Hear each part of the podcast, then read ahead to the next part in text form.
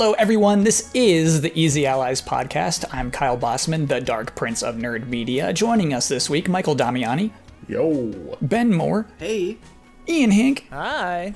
and Brandon Jones. Hi. Hey, everybody. Hi. Hi. How are your homes? Good. My cats are running around right now, so you might really hear bright. some pitter patter. I think, I think I wish that I had some cats What I think that would a help. Dog? And a dog. A cat and a dog would help so much right now. Yeah. I can't. Uh, let's do corrections from last week. Begin corrections music, please. Uh, Modern Warfare Remastered wasn't a pre-order bonus. Uh, it was tied to uh, Infinite Warfare's Legacy Edition, which cost eighty dollars. Oh yeah. I forgot that. So you had to buy the the, the big fat deluxe version to get that one game. That's right. And then it eventually did come out by itself, but initially that that is how you got that game. Was there a backlash because of that, or did they say that up front? Like this will come out someday, but if you want it now, buy the deluxe. there was a backlash. yeah, totally. It was not received too well, uh, announcement wise. Um, uh, we've been doing the scores wrong, Jonesy. Uh, so our, our actual totals we'll talk about at the end of the podcast, but our, our, our betting totals are now straightened out. We got them clear. Everything's straight. I like the we. Um, Just uh, I'm culpable somehow. Keep track, Jones. I mean, you do the graphics. So if, if you Off of if what you say. if you pull in a graphic, right? Right. If you pull in a graphic that says six and two, Yes. and you increase both numbers, Right. something's got to be wrong. Right. but 36 if you and say, two? but if you say one word and you see a different one, who looks dumber? You or me? How can I'm you? the one that looks like an idiot. I'm the one that looks like, oh, I, Jones didn't update the graphic. What the hell's Jones's problem? It's like, Mm-hmm. uh-uh. I'm doing what I'm doing what this guy says. No, everybody knows I'm trying my hardest. uh, saw I saw a lot of comments uh, that were disappointed that we didn't cover the Nier stuff, so we'll do it in this week's podcast. End corrections music, please. Uh, Kyle, I need to I need to self correct. Okay. I made it I made an incorrect reference. It's 46 and 2. As soon as I said 36, I was like, that's not right. What's the reference? It's a Tool Uh, song. Yeah, it's a Tool song. Okay. Ugh. Uh, it's time to play best last line. Not needed. Nice Ben. But all Nice right. Ben. Tell me you don't get the shivers when you hear Tool. I like Um, Tool. Mm. Th- that's what they're going for. That's the correct Yeah. response. Yeah. Yeah. They're trying to give you the shivers. Uh, best last line is the game in which we try to determine which are the best last lines from video games. Uh, patrons send in a bunch of last lines, and our panel determines which is the most memorable. Uh, the most memorable last lines go into a pool, of which I will select one to be my actual last line on this very podcast. Hey, wait a minute. Two weeks Your- from now. Your last line will be on the one that's just you and Jonesy. We won't even get to hear it. I know. You could Cooey. listen to the podcast. It's impossible. I don't know where to find it. It's impossible. Uh, Timestamp. it's on iTunes. What's that? Okay, so uh, let's start with this one from uh, Ahab. When stars die, they turn to stardust, stardust, and scatter across the cosmos. Eventually, that stardust reforms to create a new star, and so the cycle of life continues. But the cycle never repeats itself in quite the same way. So, you'll see. Yes, all new life carries the essence of stars, even all of you. Ah, welcome, welcome, new galaxy.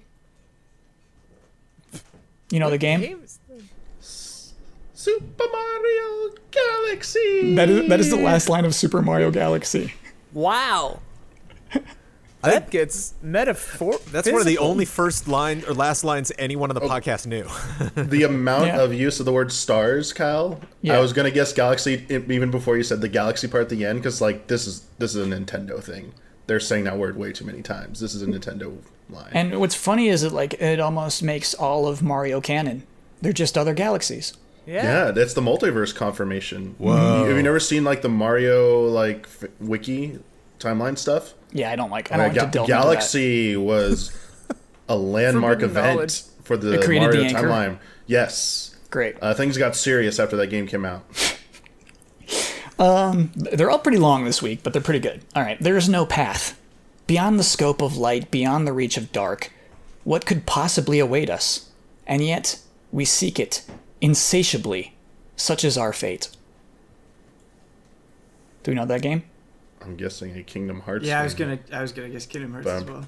Dark gotta Souls get- 2. Whoa, That That's is the- part of the shit. Kingdom Hearts. Abandon timeline. the Throne ending. Uh, that was from Y2 Kyle 89. that uh, that is part of the Kingdom Hearts timeline. Yeah. No, I mean this this quote just says like there's no point in trying to do anything in life. like I think it's contrary to Kingdom Hearts. I mean, it sounds a little like Riku, but I think you dark. just saying light and dark. I immediately jumped to Kingdom Hearts. Yeah. Fair. All right. Uh, this one surprised me. From Blubber Metal. Your world can end in the blink of an eye. One event, one unexpected twist of fate, and suddenly the world as you know it is gone forever. All that you held dear, all that you held close is washed away into the sea of distant memory. Life is cruel. Of this I have no doubt. But life continues on, with or without you. One can only hope that one leaves behind a lasting legacy. But so often, the legacies that we leave behind are not the ones that we intended. This sounds so That's familiar. nice. I almost does want to guess like it sounded almost Kojima esque. Yeah, that did It that does did sound a sound little very Kojima-esque. Kojima-esque. Yeah. That's why I love this quote. This is from Gears of War 2. Oh, that Yeah. not at all what I was thinking. Okay. Exactly, that was from Queen Myrrah. and actually, I, I, you know, I'm fine with just that last line. One can only hope that one leaves behind a lasting legacy, but so often the legacies that we leave behind are not the ones we intended. So true. Okay, let's do uh, one more. Got some some serious ones this week, Kyle. Yeah, Yeah. yeah, yeah, yeah. I, You've been I holding think on to This these. is heavy Are, stuff. these, 'Cause are all these lines is- going to get more dramatic the closer we get to your at, your, your leaving? the the goofy ones have been winning, and I think every, some people will go too hard on the goofy. Yeah, yeah. And it's like I, this is we reel it back Fair. this week. Kyle's trying to cry in his last episode. The human race will probably come to an end sometime, and new species may rule over this planet. Earth may not be forever, but we still have the responsibility to leave what traces of life we can.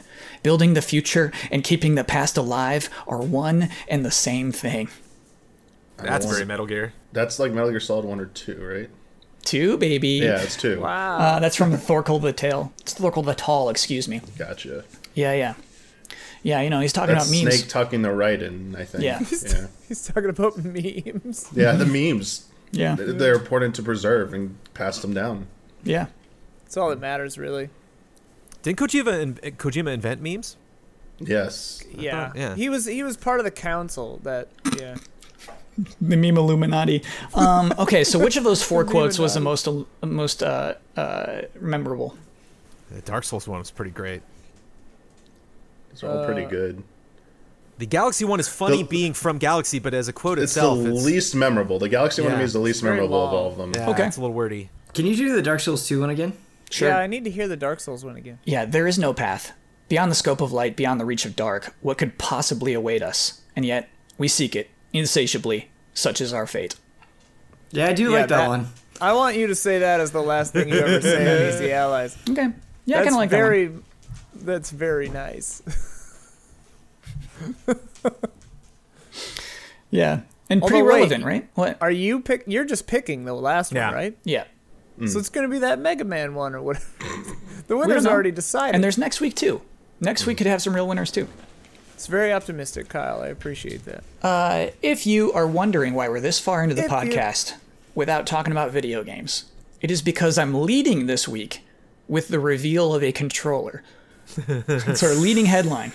Uh, the PlayStation 5 controller was revealed this week uh, via a PlayStation blog post.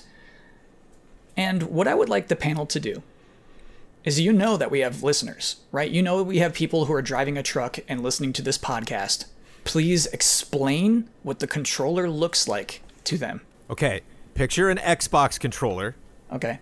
but it's white, and it's wearing very thin overalls.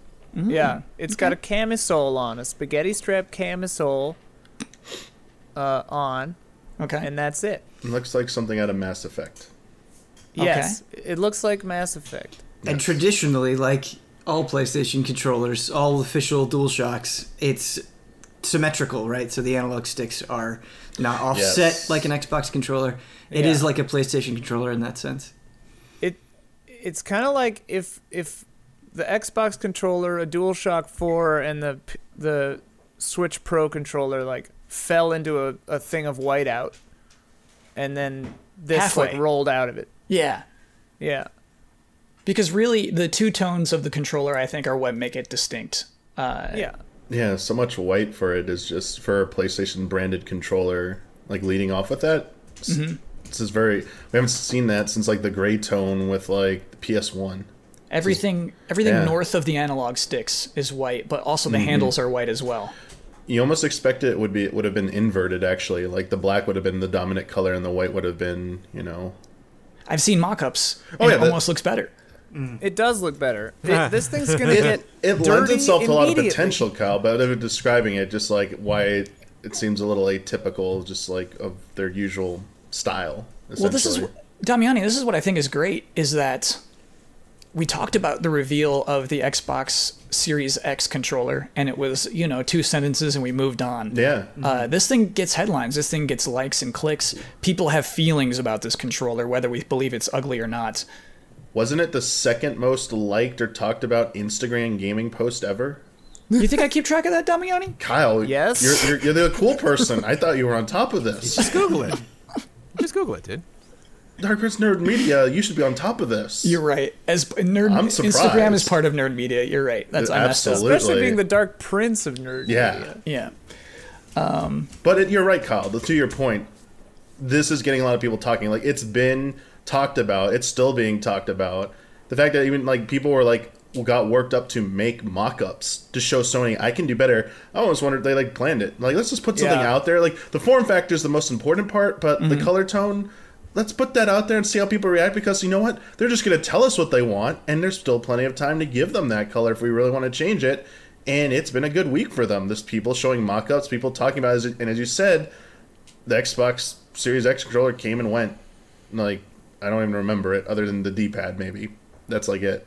And like the triggers had some new texture or something, but Those are the two things I also remembered about yeah, that it's like it's like, but no, the it's got a little share button in the middle Image of too. DualSense is just like burned into my memory right now, and I just can't stop thinking about it. so it, it is a name change. So I think it's worth talking about the lineage a couple in a, in a couple of ways. Um, the Dual Shock was a PlayStation One controller. Uh, that's when they added the two analog sticks, and then the PlayStation Two had the Dual Shock Two. The PlayStation Three had the six sense, Six axis. six axis. Six, yeah. which and then they had the DualShock 3 and then the PlayStation 4 had the DualShock 4 1 2 and 3 basically visually identical um, the PlayStation 4 I- I think at least had some things different and then this is a huge departure and does not even carry on the DualShock name it is called DualSense. DualSense Yeah, I think I'm most curious about the weight Yeah. because it. I think just visually the way that it's structured, it looks heavier than say a DualShock Four, but I I I won't know exactly until I get my hands it's on it. It's chunky. Yeah. It's got. It's a if you little look at it side on compared to the current one, like the current one has the like it's like a wasp body. It like comes in and then gets big again, kind of. This one's just like bonk, big old, more like the Pro controller for the Switch, kind of. I think. so it is chunky because of its namesake because of the haptics because they had mm-hmm. to stuff actuators in there um, and what I really want to talk to the panel about right now uh, is do you believe in haptics Yes. Do you believe in haptics? Um, why? What do you believe it's going to be like? I think that if they do it well, which I don't think they will, I believe I believe in the capability Got it. of You mean haptics. generally? Yes. Gotcha. In the no, future. No, no, I mean, I believe, I believe that it will be capable of it, but I think like Naughty Dog and a couple other people will do it really, really well. Like Santa Monica Studio is going to do it really well. Most other people are going to like half-ass it, especially multi-platform games. You know, like Call of Duty is, they're going to be like, the guns feel different, and then they like kind of do. But I think if they're done really, really well, you know, like pulling the trigger on a shotgun will be a little harder than pulling the trigger on a nine millimeter or something. You know, like stuff like that can be really neat. And like when you're out of ammo, it can feel different. Yeah, like- and uh, all kinds of stuff like that. Um, it could be really neat, and it could be another way of Im- having immersive feedback if it's done strategically that enhances the gameplay and isn't just like a gimmick. Like you know, think like when when vibrate is is like a subtle heartbeat when you're feeling hurt instead of just like constant like you know like that kind of difference where it's like if it's used in creative ways it does enhance the game you know I feel like uh, my recent time with Half Life Alyx is really coloring my opinion on this, um, and why in the review I say you really can't fully understand this until you experience that. And it's part of what adds so much to the intensity of firefights is when you're firing like a pistol in Half Life Alyx, the way that it vibrates in your hand, and it really it, it doesn't sound like a lot when you're when you're saying it, but in the heat of the moment, it adds so much believability to the act of, of firing a gun that, yeah, when done well, I, I think it can be very, very, very cool. Yeah, I love like even. I think this will work well as you described because like sound design already does a good job with that. Like guns, like the clips being emptied and stuff and sounding more hollow. Like this is just another way to help players more easily understand and get like information like feedback from the game where they don't have to rely on maybe traditional stuff even the simplest thing of like a button input confirmation like things where like did i hit that or not? But like you just have the little haptic feedback there. Like so you can like use my iphone and stuff when i know i hit like the home button. Like oh i felt the vibration there. Stuff like that. Like it's just those small quality of life things i think matter a lot. Um, and, Also, and players like- appreciate it a lot. Yeah. think about like uh the next Quantic Dream game or something, right? Like you're you're struggling with a maniac who's in your apartment or you're trying to crawl up a muddy hill or whatever. And like the easy part, you know, you're mashing L L2 and R2 and it's easy. Then the hill gets steeper and you the the buttons become harder to press, you know? Like Yeah. that kind of stuff could be rad, I don't know. Yeah, and, and that's basically what motivated the reveal, uh, at least in the post, is that this controller is now finally in the hands of developers. And so I think Sony basically kind of got out ahead of them. So it couldn't be leaked. It couldn't be like, hey, look what we found. It's just like they get to just be out in front of it and show their own images. I would like to know from the panel who considers this controller good looking and who considers it bad looking. What if we just think it's a it's? I, I feel like I'm indifferent towards it. Like I don't have super strong positive or negative feelings. I- I'm more surprised by that than anything, Ben. Hmm. Because this, I I think it's a polarizing look, hmm. and I- you you feel no nothing about it. I don't I don't love it or hate it. Um, And I feel like once I get my hands on it, I think I could feel more strongly. But I, I am surprised at how sort of indifferent I am toward it. Certainly, some of the mock ups that I've seen from people I've liked better than what I've actually seen from the official DualSense. Uh, but yeah, I, I don't I don't think I can put myself in either camp at the moment. I'll I'll say this, like I appreciate I appreciate that they're trying something new and like the the main thing that matters is what this thing feels like and if it feels good, I don't care what it looks like. It could look like a p- bag of Pepto Bismol. I don't care. But like You just put your hands in the bag. yeah, yeah, and you just kind of squish it around Yeah. like an existence. It's like some nasty little thing. Uh, no, but like the one thing I'll say, so I'm like neutral plus, I guess. Like I'm on the positive side. I don't hate it, but I'm like 60 on the give a damn meter out of 10, 100, you know. Sure. But like, um, I will say that if I have an option at launch, uh, of white controller or not white controller, I will never buy a white controller ever uh, if I'm given the choice, because it's just like gonna get dirty and like whatever. And I I don't I don't find white electronics that attractive, um, especially the console. Like I oh I hope the console is not mostly white because it's, uh, it's gonna look so.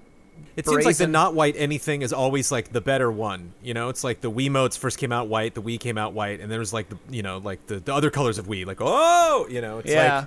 like it's just I don't know. Do they do it on purpose to, to encourage like Well, that's- further sales? That's like my feeling on this is I, I I don't know if this was something that they were necessarily married to really from a stylistic perspective, and I wonder if they were just like we we just want people to talk about this. We want this to shake things up. Yeah. We want people just to boldly think like, wow, that's a choice. Like they're really going somewhere with this. And like just the wideness of it isn't necessarily going to do that. Like if you just if you release the black version of that and it just looks like a chunkier PS, you know, DualShock And so then people start to wonder, like, what did they do to this controller that I love? It looks just so weird, and why did they make it wider and just looks like heavier? And then you start making comparisons to the uh, uh, the Duke from the original Xbox, where it's like the, the the wideness of it was not the first thing everybody started talking about. It was that color. Right. Yeah. And so I think you're right. I think like whether or not it's like it, whether or not this is the only one you can buy at launch, the choice of making it white definitely yeah. distract it's the blue cow. It distracts from the other things you think people might nitpick. Yeah, they. I mean, it's funny talking about the white stuff because, like, I think about my GameCube controllers and the white GameCube controller I got uh, from Japan or something. I forget how I got it. Is my favorite GameCube controller. Uh, but like when I think about any of the other controllers I have, like especially like thinking about the Wii, that was like the default color it had, and it was like easier for mass production for whatever reason. I think these companies go with the easiest like color that they can get out there because they know the more specialized you get, it's like that's what you re- release down the road. Like you don't do that at launch. But uh, to answer your question, Kyle, I think I'm very positive about this. Um, I like my first reaction wasn't hate. It was actually I, I like this. It's so different. Um, I even like that they wanted the different like not going with just black, all black. I like this. They're trying to do something to differentiate themselves. I mean, The two-tone is cool, yeah. I like that. I will say though there are other mock-ups I saw that I like better in terms of colors, but strictly speaking from form factor, from what I've seen from the uh, they put out there, I, I really like it and I dig it. But I'm also with Ben and Ian in that my opinion could change once I have it in my hands, and I know how Oh, it that's the actually most feels. thing. Yeah, Yeah, but like yeah. just going on the information we have, I'm actually very positive about this, and Okay. I'm more excited know- about it. Yeah. You you know what scares me about this controller? Hmm. This little bastard's gonna cost ninety dollars. Yeah. It Nice. won't, it is just going to cost more than a DualShock 4 certainly. Yeah, like if Joy Cons are eighty for a pair, this thing is It's going to be a eighty at least. Yeah. yeah, yeah, 100, 130, 160. Well, what's the Xbox? Well, I mean, aren't the Elite's elites like, 150, 200. 160? So Yeah. I don't- So yeah, it could be uh, above hundred. Damn. I don't think it's gonna be above 100. I think it's gonna Uh, be like 60, 70 bucks. A couple of weeks ago, the LA Rams revealed their new logo, and it's also very ugly, just atrocious. Like, just they did a you- a clearly bad job. And so to me, this is like a different kind of ugly, right? It's like an it's an inspirational ugly. It's like they tried. They're it's a creative ugly, Okay. as opposed Yeah. to just you did it wrong ugly, like the LA Rams logo. I love But I think I think that you made a good point too when you said they had to fit a bunch of haptics in there. Like I think this this is a it's a visual design that's a solution to like ah crap we can't fit all the stuff in there anymore. Mm-hmm. You know, so it's like it had to get chunky because it had to fit stuff in it. And I think that's that's I'd rather have design decisions coming from like interesting innovation causing things than th- other than just like hey we got to shake it up because whatever We You need know, we like- need Instagram likes. right because we need it to look different it's Yeah. like no you don't like if it ain't broke you know So another interesting part of this whole thing to me, and maybe this isn't interesting, but they're tripling down. The PlayStation 5 is still coming out in 2020, and week by week, I continue to disbelieve this. Um, Jones, do you think this is happening in 2020? Are you going to play a PlayStation 5 in 2020? I don't. I don't know what I could tell you. That was gonna I, predicting the rest of 2020. I think is a fool's errand. I don't know. Me too. That's I- why it's so weird that they're like, it's happening this year. Yeah, I will tell you that I have doubts, just like you, but I couldn't tell you definitively that we won't, because who knows what in desperation Sony would do, you know, to get this in our hands. Uh, this, the same with all of the, you know, uh, different games that are potentially going to get delayed, you know, that haven't announced delays yet. You know, Ghost of Tsushima, Cyberpunk, all that stuff. Like, um, oh yeah cyberpunk ain't hitting september I or whatever yeah, uh, I don't know, but it is fascinating. I don't. I, what I'm curious about mostly is whether the, where the pressure is coming from to make those announcements. Do they feel pressure from Microsoft? Is that really kind of where? Because it seems like both companies. I'm not seeing a lot of back and forth between like game announcements and technology and specs and stuff. Like teraflops was kind of one of the only things that really people could draw direct comparisons to. It, it's it's. I, I feel like much less so than the last gen shift that we saw. I'm seeing one company do a thing, and then a couple of weeks later, the other company do an immediate reaction. This Uh, seems. Jones, Sorry. Worth noting that the day that they revealed this controller, Xbox tweeted this weird video, a, GIF of the share button on their controller, of a camera zooming in on their share button, and that was it. shots fired. Exactly. It's, it's like oh, it's- but I like don't get it. It's like a But I wonder if this is kind of one of those front battle line things of who's gonna who's gonna duck first. You know, it's like are, are is Sony planning on doing this or just waiting for Microsoft to be like, we can't, we're out, we can't do it, and then Sony's like, well, you know, just kind of seems like what everybody's doing, so we'll do it too. But then maybe it looks Microsoft look bad. I don't know. what do you mean? What are they? The, The, the, Microsoft bails reveal? on the console. No, the Microsoft bails on uh, 2020. meeting 2020. Oh, yeah. launch. Yeah. And then Sony's like, "Yeah, we had plans, but it just kind of seems we're just following the trends, what everyone else is doing." This, this, this, yeah, that's kind of the main thing I'm curious about is, w- are are they? Is this something really internally at Sony that they're like, "This is important for our bottom line. We looked at uh, the numbers. We have to release it this year," or uh, are they like, "Oh, this is we're, we're fine. We got you know."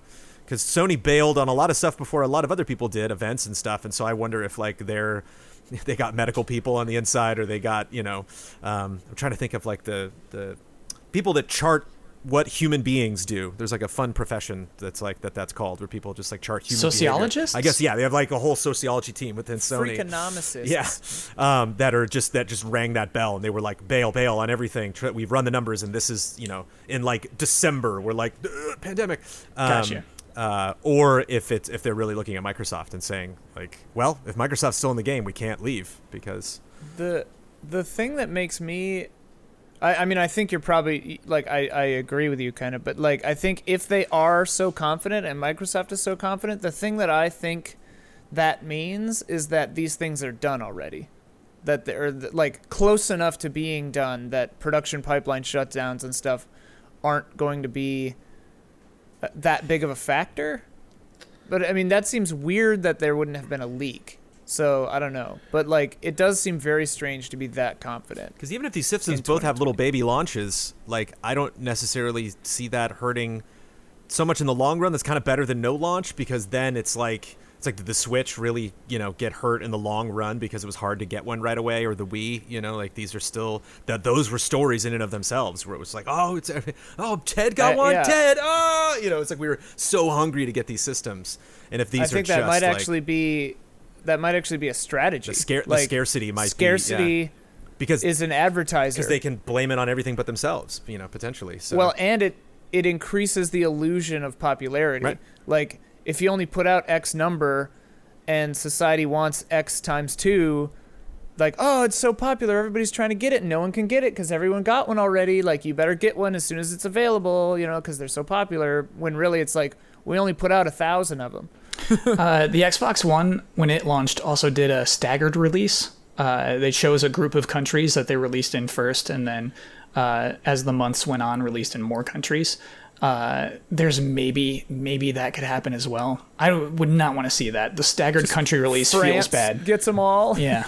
like no one else gets them. Yeah, I mean, I, I I don't. I think they have to because, as you said, the rest of the year is just so like it's a toss up. No one knows what's going to happen. Yeah. because they both answer i think to to investors I, I think they have to stay optimistic and like that's what they've said and they're going for i, I think saying either of them it's not i don't think that part they're playing chicken with each other and like waiting for the other to like say something about that i think mm-hmm. they truly both want to hit this holiday season and they're doing oh, sure, like yeah. and like the it's out of their hands because you- the yeah the production line stuff is like shut down right now. They they th- that who knows if they can hit it and stuff.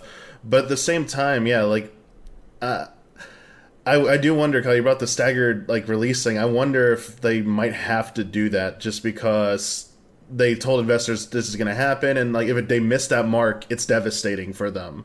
Um, it might be a big deal if they can't get them out in 2020 because they were banking on that. I, I would actually i would hope that it's the fiscal year they have to come out in by uh, otherwise there'll be a problem but i I, I yeah, I just see this as like it's a byproduct of all the uncertainty, and that they really want them to come out this holiday, and that they just can't say anything other than what they're allowed to say because there's investors involved. And I think it's a fair I, point. I, I think that's all this is, and that's why they're doing these cool little tiny whatever they can do to make it seem cool and like a big news event within the realm of this won't scare shareholders, this won't scare anything, but it seems positive. They're just going to keep doing that. I, I think that's that's that's the best they can do. How right much now. time does the controller buy you?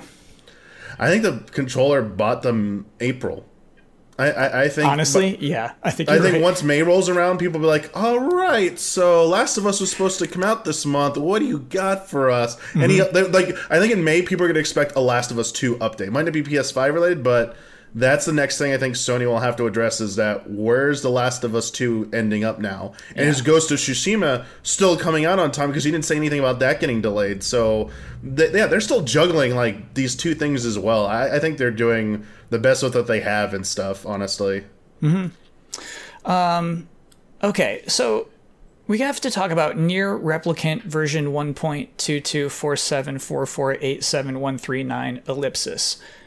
Uh, This is the official name of a, a Nier remaster revision. I think it was called a revision, um, and it is a remaster uh, coming to PC, PlayStation 4, and Xbox One. So. Uh, Nier's got an interesting history in that it was released in Japan as Nier Replicant and uh, in the US as Gestalt. Yep. N- Nier Gestalt. There's there's two versions. Yeah. The- it- yes, there's replicant and Gestalt, and we never officially got the or the I'm sorry, we never officially got the replicant side. So it's cool now that we're getting that version of the story. What is what is the Gestalt version, Ben? What, what would they make for for American audiences, global audiences? So in Gestalt, you play as a father. You kind of play as this big, burly father, and in Replicant, you play as a, a, a younger looking, more slender brother. to me, this is maybe the only example, maybe of that generation. I feel like in the NES days, maybe they would do this thing where they make an entirely different main character for a game for international audiences. Rusty from Rusty's Real Deal Baseball. Also, two completely different looks in Japan and international. Yeah.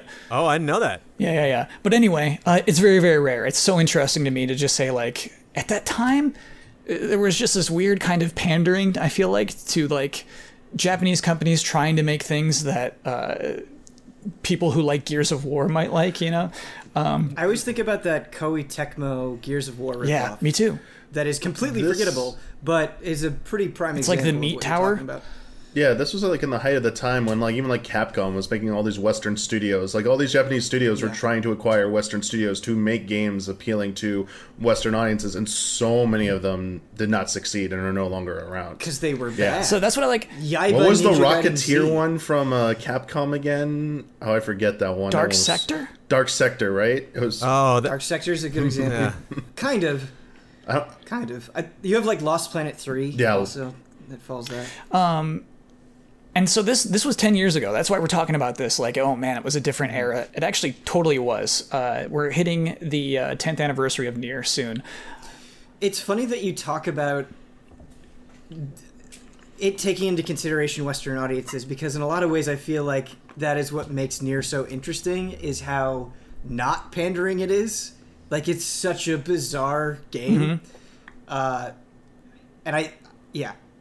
So it's just interesting to hear it from that lens. Ben, I had a hard time grasping it because it's hmm. you know it's an action adventure game and there's fishing really early, and I'm like, what? Is this is this a, is this a real part of this game? And it's like, no, dude, it's not. It tricked you. It's like, don't go to the wrong spot. I mean, they they kind of keep tricking you. Yeah. Like, there's so many little things in that game that once you kind of get into the thick of it, it just gets bizarre in a really fascinating way. It's an incredibly creative game. I think it's it's cool because a lot of people who have only played uh, Nier Automata, they're like, "Oh man, I loved Automata. I'll finally get to play Nier." And I think in a lot of ways, the original Nier is even crazier in ideas and how it structures game, its gameplay than its sequel. So I'm interested to see what like the new reception is going to be. yeah, it's, it's kind of it's kind of like this game is allowed to be itself, and I think it'll be better received in the, in in the year 2020 than it was in the year 2010. Um, I should mention that the developer is Toy Yeah. Logic. That is what I was most interested in because the original Okay. one was developed by a now defunct studio called Cavia, who Good stuff, Damiani. From my my experience with them, so I mean, this is my personal bias here is Okay. that they were a workhorse studio, but they were ill-equipped to realize what they were going for near with the original Nier game. Mm-hmm. Uh, I was like, when these rumors started happening about like a Nier remaster, remake, whatever, I was just excited that there, a, a, a good studio was gonna, you know, be able to handle this and bring the game up to date. and I don't feel like I know enough about this new studio, and I'm a little bummed. Platinum. They didn't just decide to go with Platinum to handle this. So Yeah, Platinum's busy, that, dude. that was my that, yeah. I know they're busy, but man, I feel like that's such a missed opportunity. But at the same time, I'm totally gonna give this a chance. Yeah. Uh, I'm not writing this off by any means because it can't be worse than Cavia's like effort. Yeah. Um, Platinum's working on an Automata sequel. I think officially. I think they, they've officially announced, like, hey, we're making a direct sequel. Don't worry Wait, about I it. feel like Platinum is working on 20 different things right now. They absolutely are. Hey, what was the fourth announcement? Did that happen? Well, the fourth Uh-oh. announcement was like an April Fool's. Yes. So it And didn't And now happen they're yet. having and they're now they're having a fifth announcement. No. Here we go. Really? Yeah, I mean I just glanced at this, uh, so I don't know all of the I, details. I totally forgot about it. I'm googling Platinum 4 right now. That felt whole, this whole thing felt like the most unnecessary thing. I, on. Yeah. But I was so excited when it was I know. Platinum 4 and we saw, got the first game and it was, it was- oh because man. I- everyone was like just going back to the the the Capcom Five or whatever like stuff because that's their origin and there's like nothing similar about the two announcements. What's the Capcom Five? What is that? That was where Mikami, uh, all, all the people who went to go form Platinum originally at Capcom. They were part of uh, oh my gosh, I'm gonna get yelled at. Was it Clover? Uh, Yeah, yeah, yeah, Clover. Clover. Thank you. Nice. Gosh, I was about to say clever, and I was gonna get like Ah. railed in the comments. Um, they were basically charged with creating these games, and I think only four of them actually came out. One never materialized, but it was like Beautiful Joe, PNO three. Uh, was it Oh, Okami? Beautiful Joe is actually before Clover. Sorry. Yeah, Um, I, I always get the games wrong. right, because Okami's not on GameCube. Excuse me, that was a PS2 game. But those games like are viewed as like very unique and how, like they're looked very fondly upon. And then when people look at Platinum and their pedigree, they they say like, man, it'd be great if like Capcom would have them back and stuff. So when this announcement started happening and started for 101 remastered, everyone's like. Here we go! Like Platinum's gonna have like three more game announcements, Yeah. and the excitement about them potentially be being like a more of a publisher role, and these are gonna be new, unique titles. I think people are pretty excited, and I think they had a little too much fun with it. They did. Yeah. Yeah. So the the the fourth announcement was an April Fool's joke, Mm-hmm. and now they're like bonus stage of fifth announcement is coming. On a mysterious date of this year. Yeah, that What a people cop were, out, dude. Were I saw some some anger. I'm disappointed personally. Um, worth mentioning that uh, Yoko Taro, the director, uh, Yosuke Saito, uh, the producer, and composer Keiichi Okabe are still going to work on uh, this Replicant remaster uh, remake slash. Uh, but yeah, it is Toy Logic is not an esteemed developer, so it, it is definitely outsourced. Gotcha. Uh, real quick, Kyle. Capcom Sure. Five, P.N.O. Three is Pino Three, Beautiful Joe, Resident Evil Four, Killer Seven, and the cancel project was Dead Phoenix. Dead Phoenix. That never saw the light of day. Yeah. I wonder if that's why I- they called it the Platinum Four because there were only four. I have to wonder, and maybe this is just like hope, but if this Nier remaster has some tricks up its sleeve. Like if if anybody were to do it for for a remaster, I feel like it would be Yoko Taro. Yeah.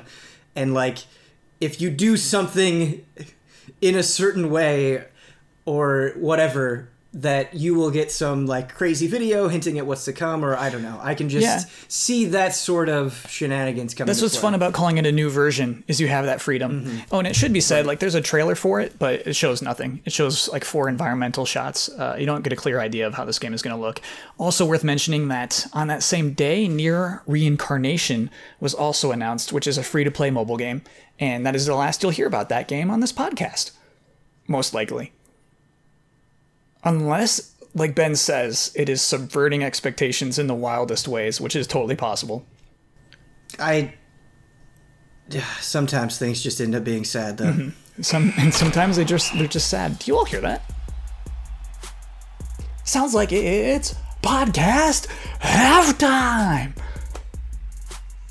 From late night tacos to early morning energy drinks, sometimes you just need what you need delivered fast. And that's where Postmates comes in. What did I get from Postmates? I got a little little extra credit. Thank you very much, Postmates. My wife Amanda and I enjoyed it. We uh, ordered some Pitfire Pizza, which is local here on the west side. and uh, we got some we got some Pitfire, and very much Let's be it. completely open. Tell me how much credit. I, d- I think it was 50 bucks. Okay, nice. I think it was 50 bucks. Great. Dude, I've been ordering a lot of, you know, I've been ordering from a lot it's- of different places. It's just getting put into the. the- I have yeah. then since ordered from Pitfire again on a, on a later date. Actually, Sure. tomorrow night's pizza night. We're excited because we got uh, from from Pitfire. You can get, uh, especially now because a lot of a lot of restaurants are getting creative nowadays.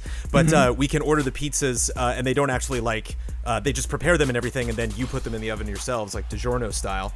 Um, and so we've had two pizzas in the freezer that we had uh, this, the same style last week, a pepperoni and a mushroom. Mmm, and those were good. Jones, will you promise me that when you put it in the oven, you say it's not DiGiorno, it's delivery? I'll say it's not DiGiorno, it's Pitfire. That's what I'll say.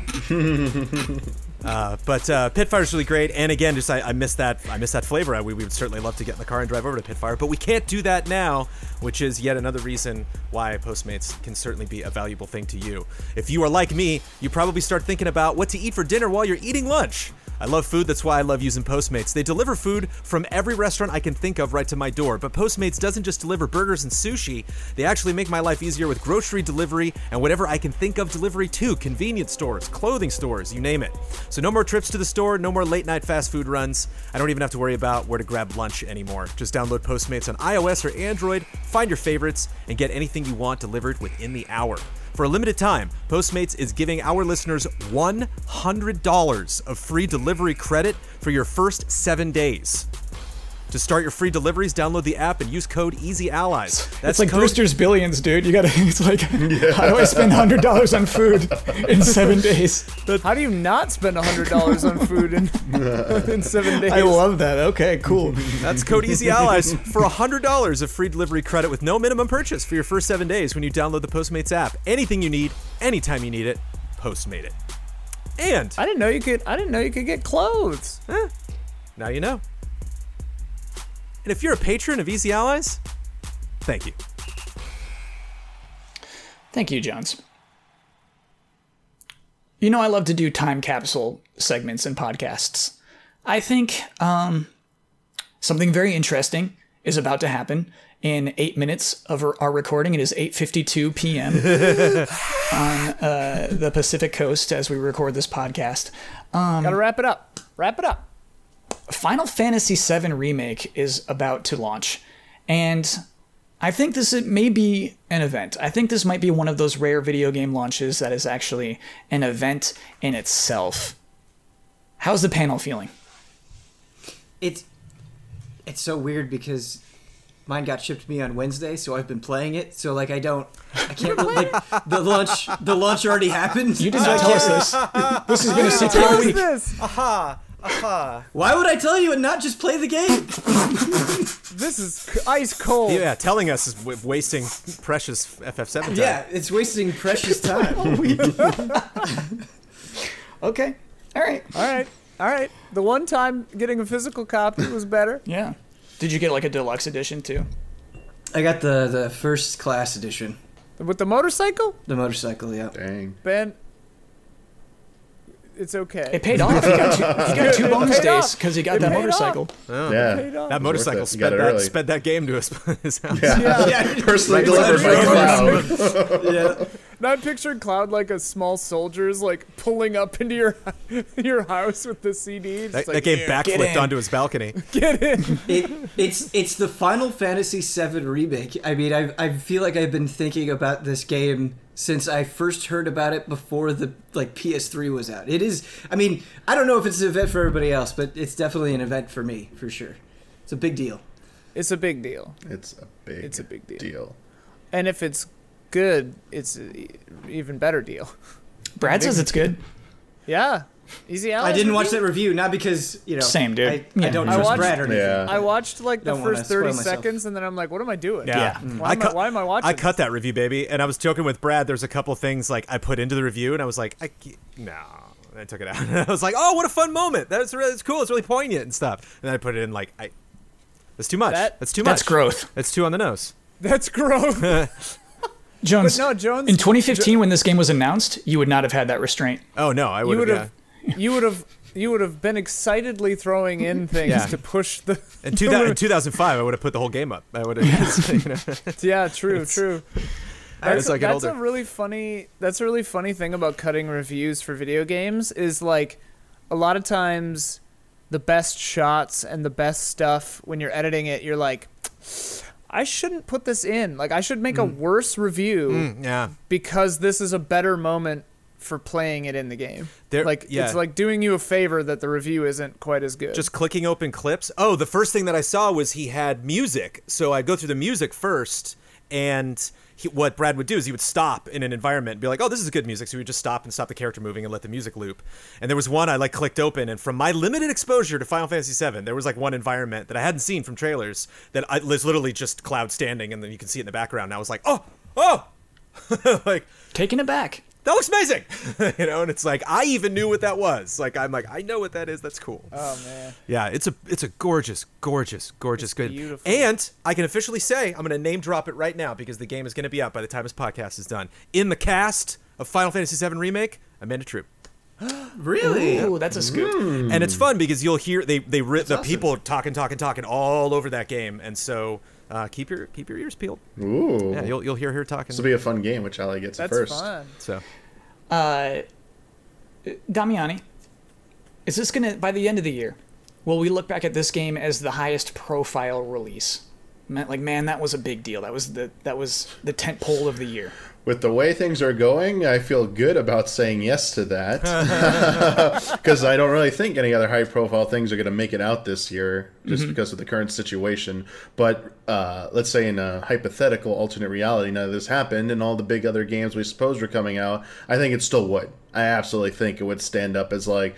I mean, in my eyes, it's already going to be bigger than Resident Evil 3 Remake. Um, it's easily going to eclipse that. And I think the only things that were going to come out this year, I mean, they still have a chance. You know, no one's saying they're not coming out, but I mean, The Last of Us 2, um, potentially. I still think this is going to be way bigger than The Last of Us 2. And uh, Cyberpunk, I think Cyberpunk could potentially rival Halo? this, but I don't think it's going to make this year either at this Yeah, point. I don't think it's- Um, and then when I thought Breath of the Wild 2 was coming out this year, I thought maybe that had a chance, but I don't think that's coming out this year anymore either. So Yeah. I don't think there's anything coming out this year that's going to come close to Final Fantasy VII Remake. It's like Last of Us 2 will be the only thing that remotely approaches this. the conversation around this game is just not going to stop because Oh, like there's no. going to be everybody under the hood like try not to spoil things although pe- people are going to get spoiled anyway about like all the different changes and all the stuff that was different. And then there's going to be the arguments about like well this happened in the original game but I'm upset that this changed and that they changed it to this. And then there's going to be the other camp that's like no but it, it's better now. It makes sense because storytelling was limited in the 90s you know the square's gotten better at this. The tech is better. So why not tell a different story? And then there's going to be all of the crazy new stuff that they've added that even past hinting at further chapters that are going to release for Final Fantasy VII Remake, maybe you're even introducing new things into the world of Final Fantasy VII that weren't even there. So everyone's got to like dig up Crisis Core, rewatch Advent Children, where you know, and just kind of like it's just going to hmm. start this like whole new renaissance of like just rebooting all of that lore and all of that, all those characters and all that stuff, all of the the the fan fiction and the speculation about okay, well, if we got introduced to this character this way and this happens to them later, how are they going to change that? I mean, it's just Exactly. The, the fact, yeah. It's gonna be relentless. the way that you described that was so perfect and tiring. Like I feel like I just Yeah. had the next six months flash out before my eyes. But I also feel like a benefit of getting older and being in this industry now for a number of years, you also build up resistance to that stuff. Like, whatever. People are gonna white on Twitter. It's fine. I just want to play the game. That's all I want. I don't wide away. Have fun. And this um, isn't even completed yet. This is going to be the first part. So like the speculation, like th- I think this Yeah, is why right. what's going to hit like the one-two whammy is the one. This isn't over when it comes out. Yeah. there's going to be oh, more. it's There's starting. people speculating about uh. how they're going to do the other stuff now, and it's just going to be a conversation that just keeps going. And maybe they show something else. So yeah, it's it's definitely going to have a lot of potency. And did they say three parts, right? They or did they said- never no, say they how many? They haven't said. They've not I said how many. Really hope Oh, myself and and you guys on this panel do not get spoiled. I Oh, really yeah. really hope.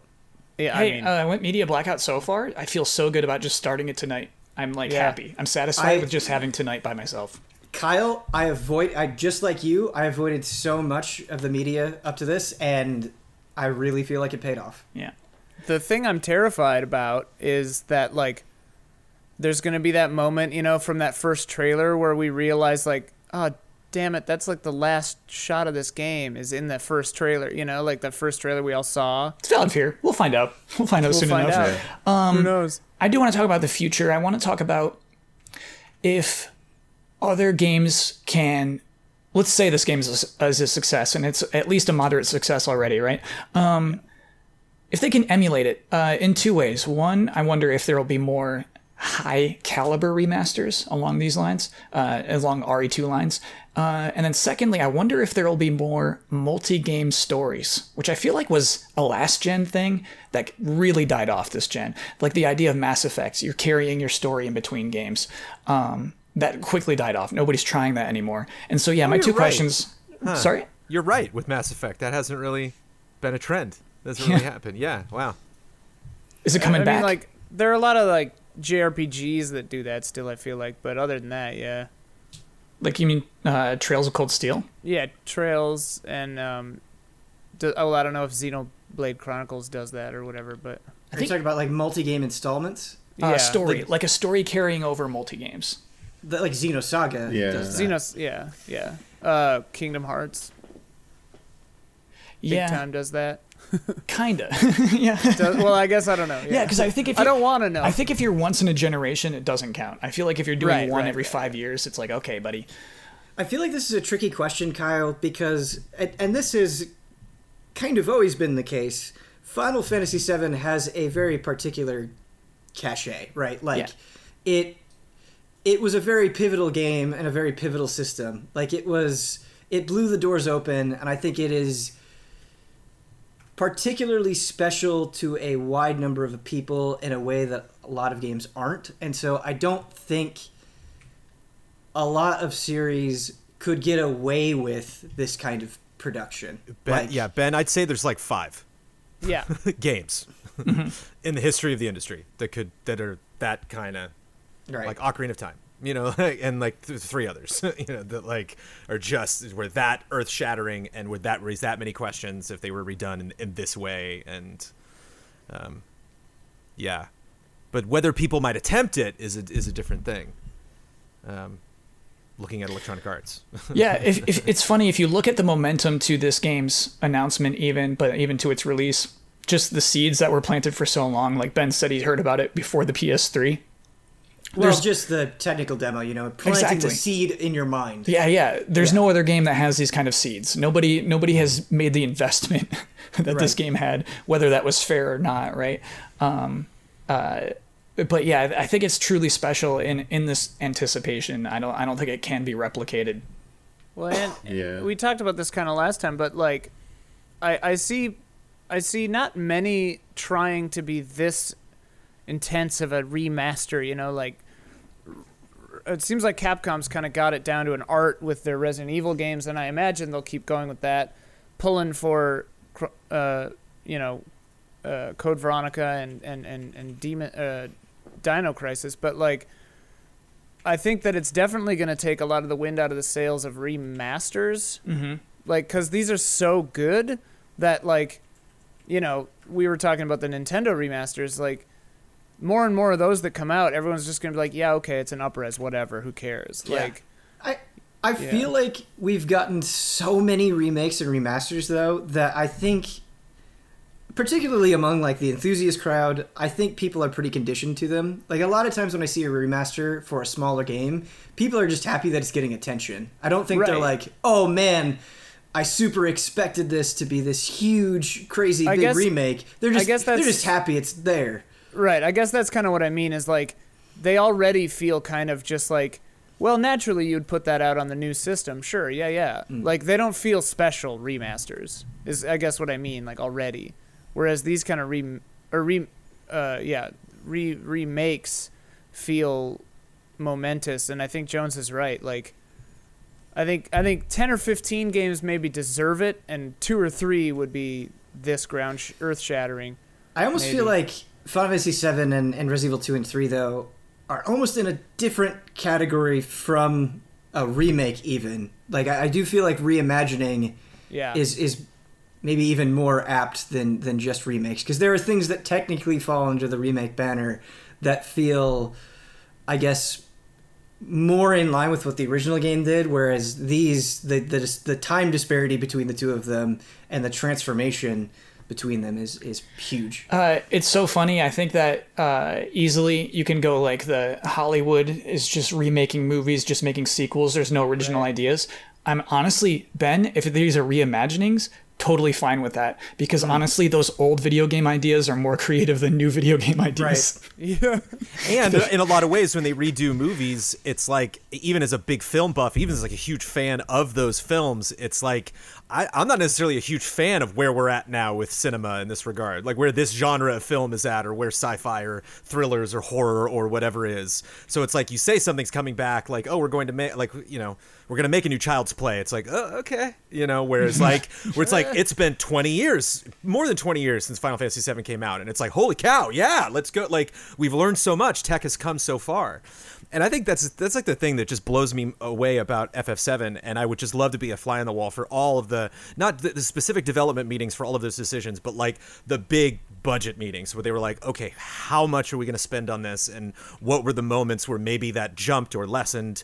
Because it's one thing to like just take that on. It's one thing just to promise that you're going to be doing a Final Fantasy 7 remake. It's another thing to not make it turn based and be like no no no we're going to make an action. And then it's another thing to be like no we're going to make this on its own competitively awesome amongst all action adventure games in 2020 like Yeah, well, I mean- everything about this game is just completely blowing way past any expectation i could possibly have Part of the story we know, Jones, is that CyberConnect was working on it and it wasn't good enough. Yeah. It wasn't like you said. It wasn't this blow 'em away so that's thing.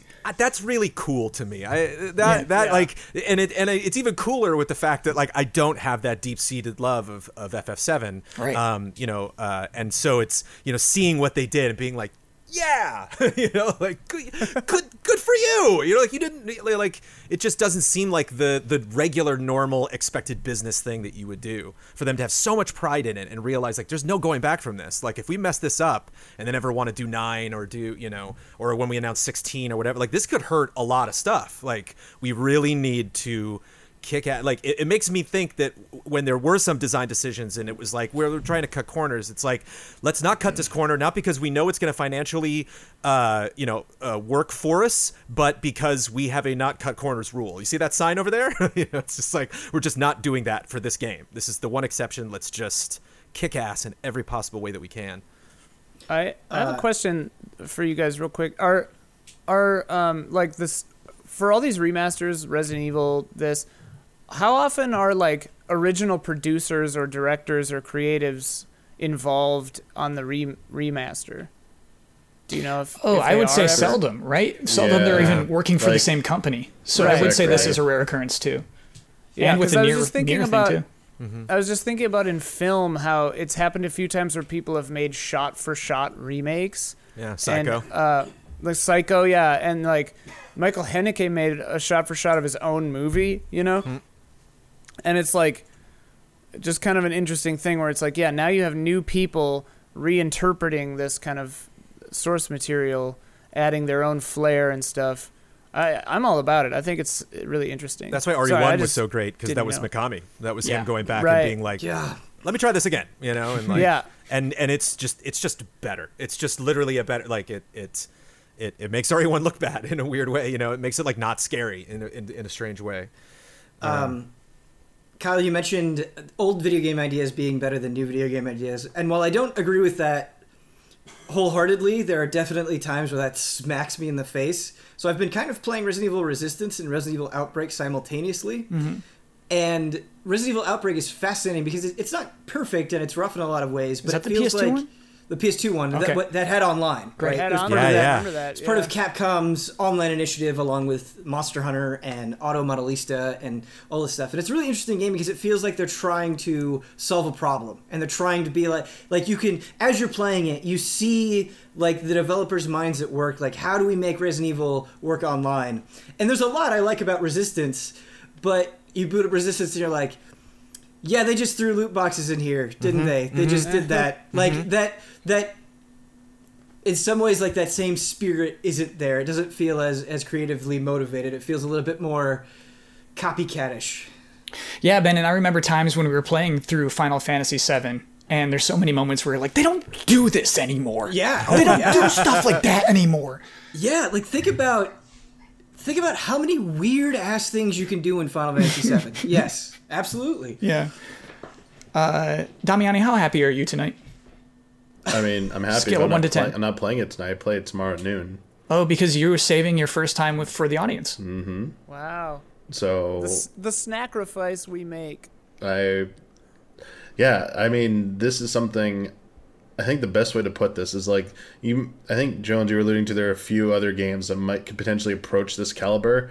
I don't think anything can at this point because even something like the bigs, like Ocarina of Time, like Diablo Two, whatever you want to like go back and revisit and reimagine. The thing is, FF7 remake has been in the minds of people since the 2000s, since PS2, because there was the report that said a bunch of PS1, P, the PS1 Final Fantasy games are getting remade, starting with Final Fantasy 7, and then we got the PS3 tech demo. It's, it's been, like for almost like for 15 plus years, it has been in like a thing that has been teased that like people have dreamed of and imagined, and the I would say that like it's it's surreal that it's here. Um, like I don't think it's gonna like dawn on me until I start playing it that like this is the final game. It's not a demo, not an E3 build. Like this is it. But at the same time, it's a little bittersweet because it is not the whole thing. Um, I'm gonna like my biggest dread uh, is that all this excitement, all these emotional emotions I'm gonna feel about this, it's gonna come to an end, and I'm just gonna be waiting for who knows how long for the rest of this, and it's gonna hurt even more knowing that I, I know how much more they have to go. Like when I see where this ends, I'm gonna know they have this much more to go, if they, at, at least. And yeah, I'm still struggling with that. Like I'm, I'm dreading that moment. It's like inevitable. I'm going to have to reconcile that. Like this part one, which is not called part one, will end, and I might have a great time with it. And I'm gonna love talking about it with everyone for a few months. But there's also gonna be that agony of like, oh, there's That's so the only much thing I think more. can shoot it down at the end Yeah, of the year. That's the only thing I think Yeah. could be is if we do get Cyberpunk, if we do get Last of Us Part Two, it will Right. be like that ending though. Uh, you It's know, like an asterisk, yeah, by it. Yeah. It'll be like Lord of the Rings, where the third one got all the Oscars, but it was yeah, like, yeah, yeah. it was really for the whole trilogy. Like, yeah. Wait a minute. By the end of this, you could just do a fascinating and super long retrospective on just the Final Fantasy VII remake. sure. yeah. You wouldn't Well, even need to include any other games. Yeah. Yeah, Damiani, what's really scary, yeah, and I mean, I think maybe you just said this, but like, this will give you an exact idea of, of how long each part's going to be, too. So we'll have an idea of like, okay, yeah, they're going to need to do two more parts, like if, if each one is this size, or like however big this one is. You know, if they Yeah. get. What if I- it's I- like Well- like ten parts? I mean, I don't. Yeah. Yeah, I, that, that's yeah, Ben. That's not like you're laughing, but at the same time, like if they want to do t- theoretically everything, it's like there's no way it's going to be three parts. It's going to be more. But I, again, I don't know where this ends. and I'm assuming it does not end the like the overworld part of the game. Like they don't address that in this game. I think they don't have to because they're gonna end, they'll probably end it before any of that stuff. That's going to be the biggest question. That's one of the biggest el- a huge element of the original game that how are they going to tr- they've demonstrated they can translate so much of the original well into this new style but the overall how they're going to handle that i think is critical and that's going to be a long wait potentially to know how they're going to do that So you're tapping on something that I find really fun, Damiani. Okay. It is the anticipation. And I'm almost excited for Square Enix to be part of the conversation again, part of this anticipation, part of this thing everybody wants. Uh, for them, it's it's kind of like when a bad NFL team is just suddenly good. It's like yes, them again. Yeah, they're part of the conversation again. I feel like I feel like it's very fun to have this it's going to be a running through line. And then once we get that next game it's going to be like what are they going to do with the next one? And i just i i think that anticipating video games is part of being a fan of video games in the weirdest saddest way. Uh and so uh yeah yeah yeah i i'm in. Well, and the, i love that part of it. The the flip side of that, like take um, take Kentucky Route Zero as an example. Like it, it took them ten years to put out all five acts, and they did interstitials and like the evolution of that game with technology and with kind of like the things that they were technically capable of saying, the things that they were interested in saying, and society moved, you know, in ten over the course of ten years, and they kind of morphed along with it to a certain extent without sacrificing their initial, you know, message. But I think that it, what might be really fascinating, if this is a prolonged enterprise of two, three, four, or five games, whatever, is how will Final Fantasy adjust and evolve to match where we are in Yeah. 2026 when Part Two comes out? Yeah. Well, I almost know? I almost feel like the the opposite is happening, where I feel like the themes of Final Fantasy VII are lining up more with the actual world. We just Whereas, live like, in we're catching up. Midgar. right, right. I feel like the ideas that they were presenting in 1997 of the planet dying and people taking advantage of it are, are hitting me in a totally different way than when I, I first mean, yeah, played we the game. we just are cyberpunk now. Mm. Like we're living in it. Like Yeah, it just is our reality. So And it's, also, yeah, less Ian, and less novel. the just the fact like if this how many years this will take, just as like technology improves and stuff, like how potentially different the final installment might feel from like the first installment. Yeah. Um, like advances they make in AI, like whatever it's gonna be. That the the original game feels dated or something like that, where they have to go back and remaster that one to get like to update it because it doesn't feel like there'll Those be such a gap. haptics. Count like on it. there's gonna be s- yeah Count the, the on it. dual Haptics. sense Buster sword haptics, bro. Gotta Yeah. put We're them gonna in. change everything. Put 'em Those in. haptics. I just I want I could see all like conversations of like Final Fantasy VII six was kind of a slump, but Final Fantasy VII seven brought it back, and boy, Final Fantasy seven eight that was my favorite. That was really really Ben, captured Oh the best God. part. Do you hope it's You know seven what's gonna be- parts and it like when you get the complete collection they make a seven on the spine or whatever? They need to do like they That'd did cool. with uh, the Dragon Ball Z VHS, and they like make a picture Yeah. with it. You get all the you What line if- up all the boxes. I just had a terrifying thought. What if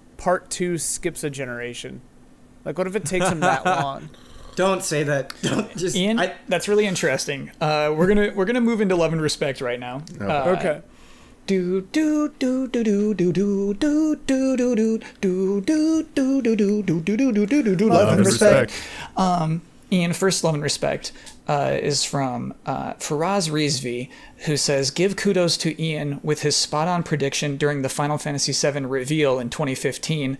Ian, you said it's going to come out in five years." Yeah. Good solid Yeah. number. So Ian that. here, My hope s- is that- Ian, you being scared that skipping a generation just made it happen.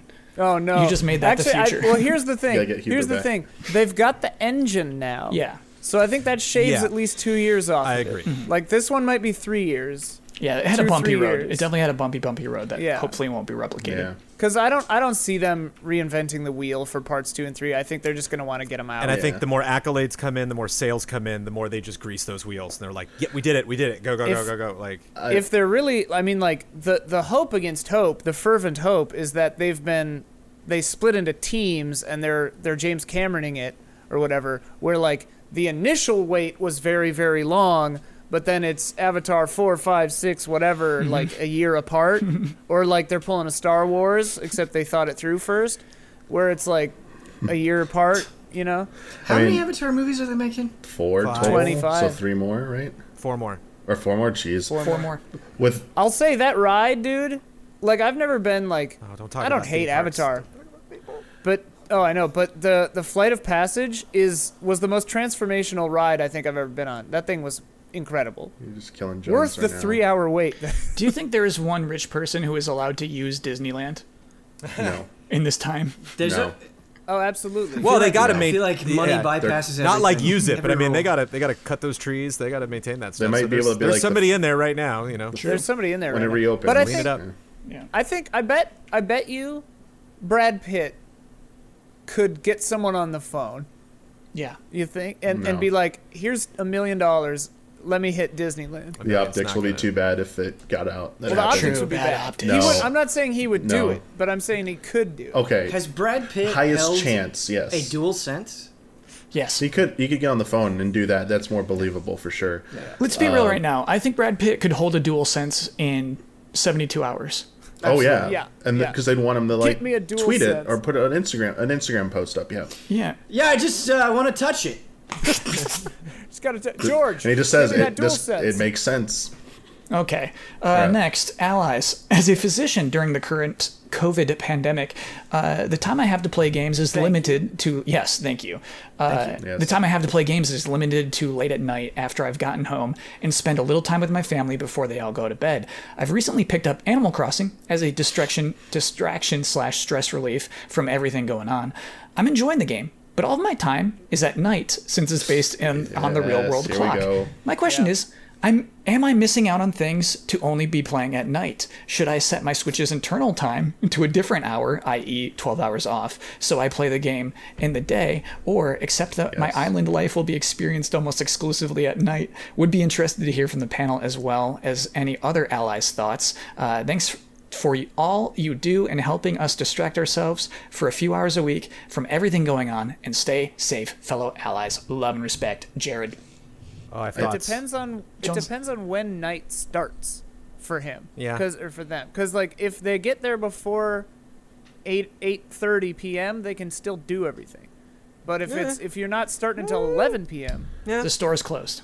the stores are closed. Right. The game is. I don't think they should put can that stress on them. They already have like a stressful day. Like, Mm-hmm. absolutely change the clock. Like, no one's gonna like. It's totally cool. There are Well- different time zones and stuff. Like, Right. Just to set it to that and play that way. And if life returns back to normal, you know, you can readjust your time and stuff. And it's like one day is not adjustments not going to screw with anything with your game drastically. Jones so, is making me nervous. Here we go. Well, it's but here's the thing about Animal Crossing is Okay. that it all depends on what he wants to get out of Animal Crossing.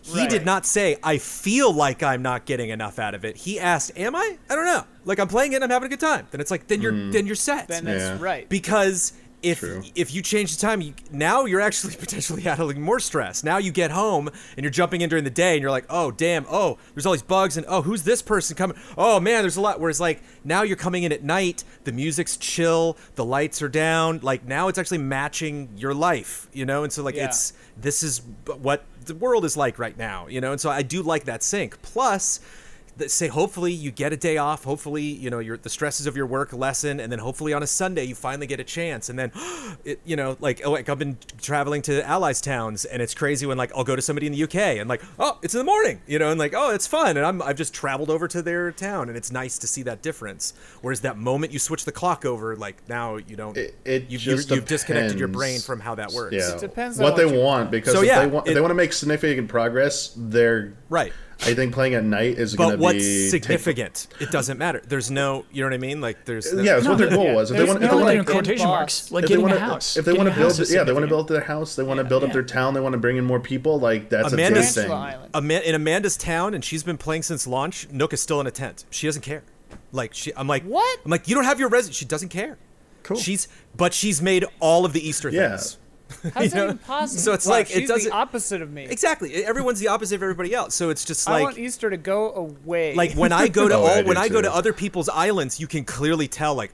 That's what you care about, you know. And it's funny Yeah. because some people are like, "I still have a lot of work to do," and it's like you are so much more committed. Like, th- eh, there's brick everywhere. Like, you're going. This is nuts, dude. Like, they're they're residential town, they're museums, just like on its own level and surrounded by waterfalls. And they're like, ah, "I got a lot of stuff to do," and you're like, ah, "This is insane," you know. So it's I've just seen the credits eight times. there's no I'm not right even yeah there. there's no right way to play that game and so i think just personally for me. Yeah. like i i want everybody to do what they want to do i i you know um, but i definitely do think there's a tremendous value in that shift when you do if you do have like an hour at 6 a.m and you see the sunrise in that game like it when you know yeah and you look out your window like i think that connection is important i think not necessarily important i think there's value to it but um but at the same time, like, yeah, if you're if you're just if if your store is always closed and you're like, I, who are these Nook kids? I want to go meet them. You know, like, um, yeah. It, it actually, uh, that's uh, uh, support for not advancing your game if you can only play at night. Because if you still have the tent and you don't have the shop, you can always buy and sell things. oh sure, yeah, yeah. Oh, But you just won't have as much stuff. Right. But yeah, cool. uh, I like nighttime vibes. I like the idea that all the Oh, dumb yeah. animals are asleep and it's just me on this island. that 1 a.m. music is fire. Yeah.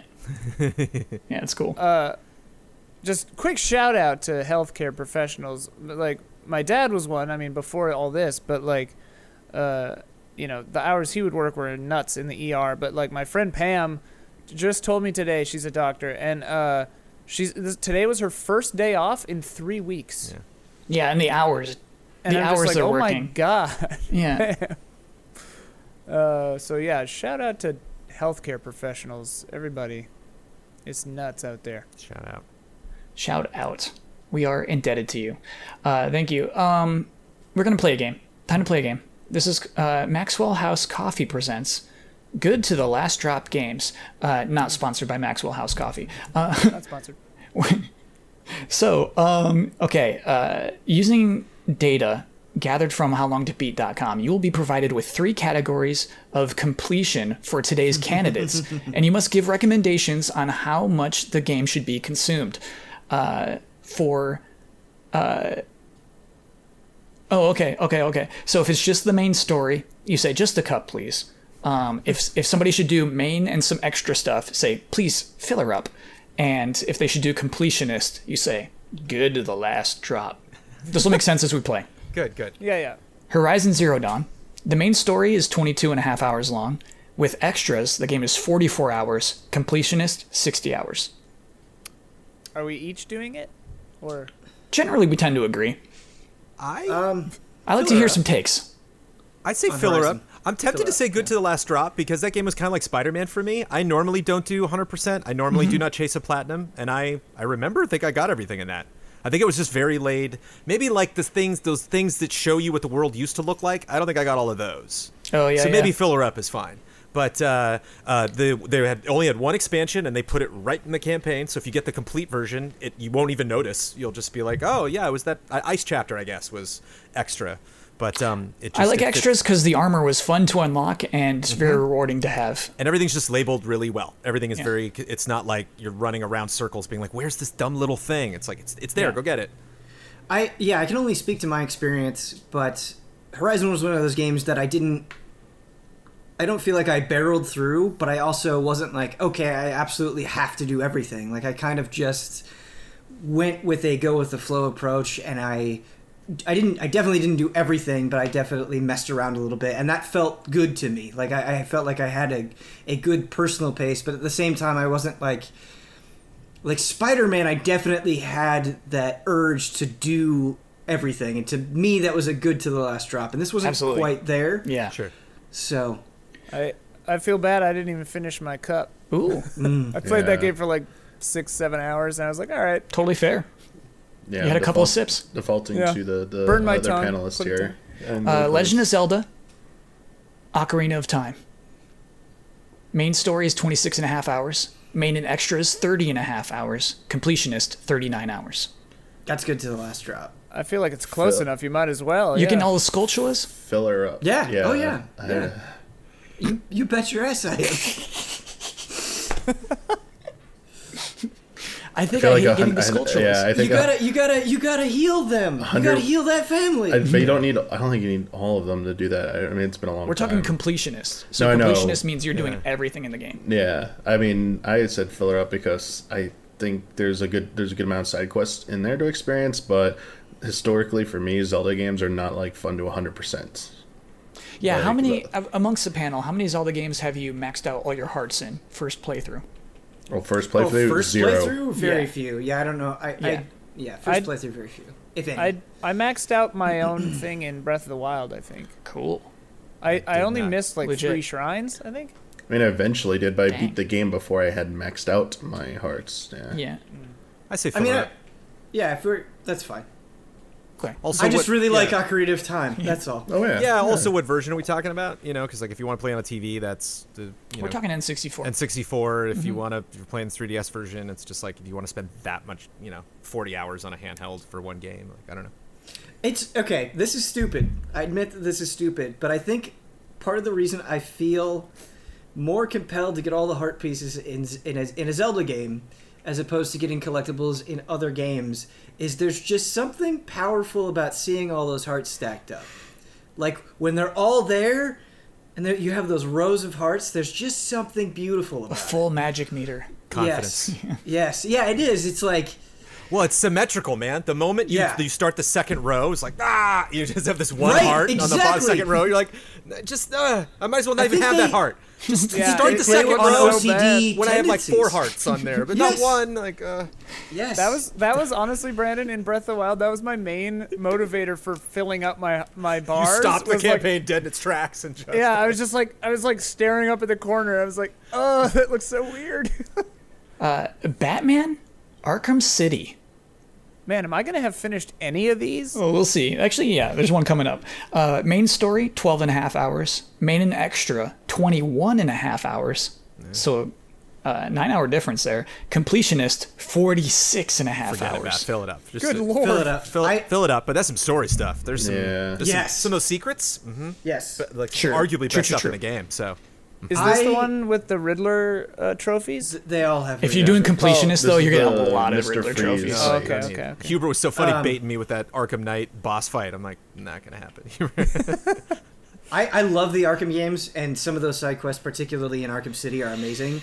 I don't enjoy going after all of the Riddler trophies. Like some of them, yeah, but doing all of them, I just I get bored of it and just I just don't want to do it. Just don't want to do it. Because it's not all like solving a nice little puzzle. Sometimes it's just like a time challenge. Sure, yeah, it's like, they just on. get annoying. Yeah. But to it's me. it's uh, Arkham. The Arkham games are so special. I mean, I can't remember it. Arkham Knight's just fresh in my mind because it's the last one that I played. But I can't remember any game that the hundred percent completionist activity literally yells at you. Like you run around that city and Riddler's literally like, "Well, I guess you're a pussy, aren't you, Batman?" You're like, "You're like, dude, I'm just trying to finish the campaign, dude." He's like, wow. Is that a direct quote? Yeah, No, he says that. Wow, Riddler's got a potty mouth. Oh, but my he just God. talks trash the whole time, and I was Oh my like, God. and it's fun. Like even after I'd like beat the game and got credits and I won the story, you know, I beat the story and I did it. I've saved Gotham. I did it. He's still just like one more quest, Batman. I'm like, you're right. I am not gonna do that, dude. Uh, last one we'll do here Bloodborne. I knew this was on there, baby. Good to the last drop. So ma- Easy. well, hold on. I mean, main story. Main story is 34 and a half hours just to get through the to the credits. No sweat. Main and extras 45 hours. Yeah. You know, you're, you're getting all the umbilical cords. Uh, Yeah. Completionist 77 hours. That seems a little I high, guess, but I I'd want to know the criteria Yeah. for 100. percent Probably doing all the the gaunt, the trials. What are they called? The You have to do Chalice the, Dungeons. The Chalice Chalice Dungeons. dungeons. You have to beat Oh. Yharnam down at the end of the Chalice dungeons. Yeah. It's not that bad. It's, really, it's not that bad. The It's platinum not for that that bad. game is not that bad. It's not that bad. It's really not that bad. so it's straight not up. 77 hours. NTB. Well, that's It's the one of thing the- is, is like I don't. well- I feel like it didn't take me 77 hours. I had hundreds in that game. I think I don't know, but like that that's one of the platinums I have. I've got like that and Witness, and like you know I don't I don't go after platinums a lot, so like it ain't that hard to do. I It's, feel like it's so I've good. got I mean, Yeah. I, I think as long as you like, I'm I'm on the side where you, as long as you see like all the endings and stuff, you're good. Yeah. But it And, is like- worth playing through everything in that game. I, Absolutely. Bloodborne is definitely a game that you don't want to stop playing. Like I think it's a it's a game where you're just like this is I, I don't want to do this, but I also don't want to stop playing this game, so I'll convince myself that I want to do this. I'd I'd gotten how many endings are there? Three, four? Three. I'd gotten Three. Yeah, I'd gotten two of the endings already. Like I'd already gotten all three of the endings, I think, and then before looking up how to get the platinum, and I was like, oh, I just have like three more things to do. Oh, I see. know. Cool. Like I just automatically because I wanted to do it again. You know, And you're basically getting all the weapons and the Yeah, yeah, signs yeah. anyway. That's cool. that was one of the games that you just. I started New Game Plus right after I finished it. You know. Uh, one message at the end may all your future adventures be good to the last drop, but may you have the wisdom to know when just a cut please is all right as well. Godspeed, Myzek. Thank you. Thank you. That was fun. It's true. It's good Uh, advice. Let us do one last one. I think this panel is going to have some good answers to this too. Um, hi, allies. I really love a good end credits music. The feeling that you just finished a game. It's also uh, it also works for movies and a TV show. The screen turning to black and the music starts, and you just feel the adventure you just had. So I made a list of songs. My favorite one is Link's Awakening. It's just perfect. Uh, it made me feel like I had an epic adventure.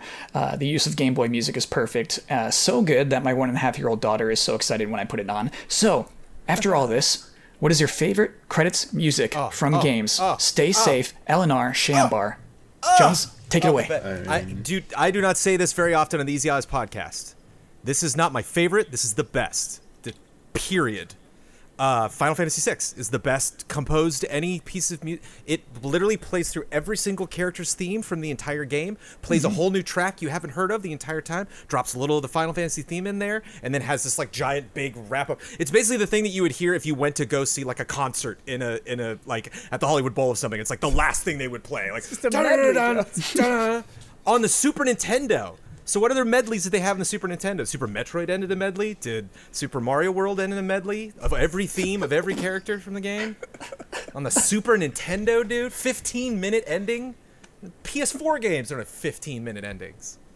It's it's uh, nuts, and I don't have to do that. I don't have to say. I really try to be like, oh yeah, this is my favorite, but anyway, to mm-hmm. each his own. You're, you're, I've done you're a very lot of- wrong though. The the best end credits song is definitely Silent Hill 3. Which is that? What is it? It's horrible. it's so so bad.